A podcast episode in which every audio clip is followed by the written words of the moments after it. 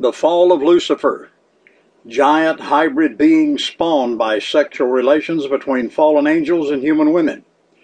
Were they the ones who built, or at least supervised, the building of the pyramids? Of Stonehenge?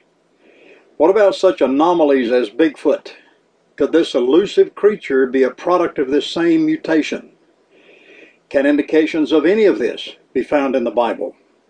As I listened to this bizarre set of stories being told to me by this rather strange person, everything normal within me refuted even the remotest possibility that there could be a shred of truth to the whole matter. It would take several days for him to spin his fantastic set of yarns.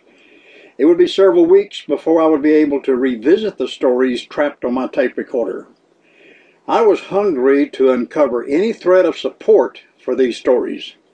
Strangely enough, I could find no convincing facts that would prove his accounts to be false. The most powerful confirmations were discovered when I dug into the Bible references he had referred to. It seemed I could use his assertions to gaze deeper into the most popular Bible stories than ever before. But still, there were those times when I would allow my mind to wander back to those days when he first told me the stories. It was during those moments that the entire episode appeared to be totally outrageous. And it was at those moments that my mind would scream out that this entire matter just could not have a shred of credibility. One of the details that I would have seriously questioned, that is, had this Gabriel person not explained it so well, had to do with the several occurrences when God the Father would materialize in humanoid form. One time, of course, was when Elohim walked with Adam and Eve in the cool of the day. That's what the Genesis account claims. Another would be the several occasions when Gabriel, according to the story, is called before God for some mission. Here, the creator of all seems to be seated on a throne with Jesus on another throne. The presence of the Holy Spirit is apparently all around. After some thought, this does actually seem to be biblically accurate. The idea of the three in one is beyond the capacity to understand when approached from the physical standard. We must remember that, according to the Bible, spiritual issues cannot be grasped except by spiritual insight. We see in places in the scripture where the pre incarnate Word took on humanoid form. Angels seem to make a regular practice of this.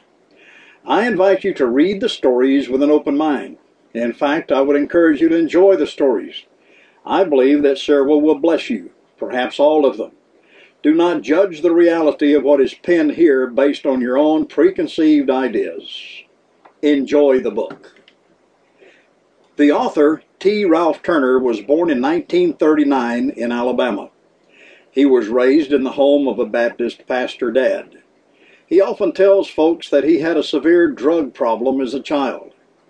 Then he laughingly explains that he was drugged to church every time the door was open. In 1957, he joined the Air Force, pretty much leaving the drug problem behind.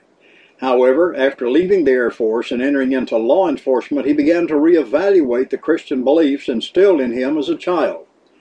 After a number of traumatic situations, he found out that his parents were actually pretty smart. Result? Seminary and a couple of degrees in biblical research. A good deal of his life has been spent in aviation and law enforcement, but the most vital part has been his Christian studies and writing. This book is what he believes to be the crowning achievement. Other published works include How to Overcome Cool Down and Keep the Fires Burning, Preparing Your Heart to Survive in a Dangerous World, Color Coded Motorcycle Safety, Life After Death, A Tale of Two Journeys, Citizen Warrior, and Threat Awareness. All, including this one, are available through Amazon.com as well as the various publishers.